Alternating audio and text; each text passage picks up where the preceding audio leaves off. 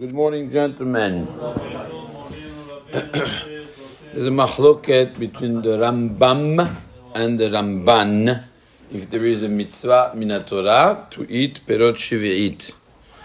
The Rambam in Sefer HaMitzvot does not bring the mitzvah, as we said many times. Sometimes an omission is a statement too. He doesn't bring the mitzvah, he doesn't say mitzvah le'echol perot shvi'it.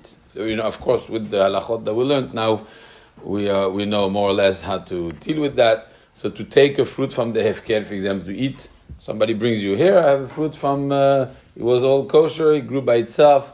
Here's, do you have a mitzvah to eat it? There's kiddushat shiviyit there. Do you have a mitzvah to eat it or not? The Rambam doesn't bring that as one of the 613 mitzvot. The Ramban has uh, a few ha'arot on the Sefer HaMitzvot, the Rambam, and over there he says, the pasuk says, "V'ayta Shabbat haaretz lachem leochla." You have Shabbat, so the land has to rest leochla in order to eat. Mitzvat aseh leechol perot shevi'it. It's a mitzvat aseh, positive commandment to eat from the fruits that grow during the shevi'it. So it's a machloket Rambam and Ramban. The Maharit Algazi was posek like the Ramban. It's a mitzvah aseh. He brings a proof from the Yerushalmi. Do you remember which Yerushalmi? No.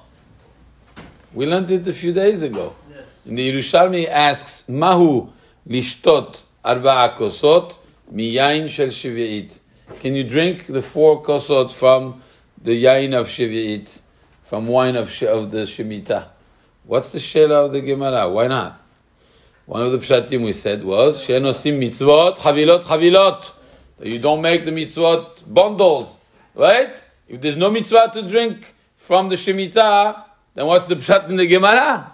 According to the Rambam, this Gemara makes no sense. Why would it be asur? It's not a mitzvah, you said. There's no mitzvah to drink. So what's the avamina? Drink. What's the problem? Says the Maharit Algazi, you see from there, the mitzvah taseh. Otherwise, there would be no shera in the Gemara. One of the other pirushim on the Sefer HaMitzvot Rambam is called Megillat Esther. Not the Megillat Esther, the, Megillat, the other Megillat Esther. The Megillat Esther was a man, he was a Chacham, he wrote Megillat Esther, a Sefer called Megillat Esther.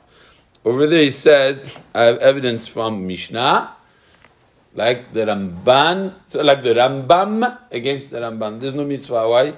The Mishnah says in the eighth perek of Masechet Shvi'it, Shvi'it nitna le'achila, le'shtiya, ve'lesika, etc. We saw this Mishnah also several times. It says the basically you're allowed to eat it. If it would be a mitzvah, it wouldn't say nitna le'achila. It would say mitzvah le'echol perot shvi'it. Why did it say nitna le'achila? It was. It, it's like it's a permission that was given to eat them. Ah, but the pasuk says mitzvah ta'aretz lachem le'ochla. No, that's a mitzvah aseh to tell you that you can't do sechora because it says in the Gemara le'ochla velo lischora. You're not allowed to do business with it. Eat it, but don't sell it. Ah, it's not mitzvah to eat it. It's a mitzvah not to sell it. It's the opposite. Don't come tell you that mitzvah to eat it.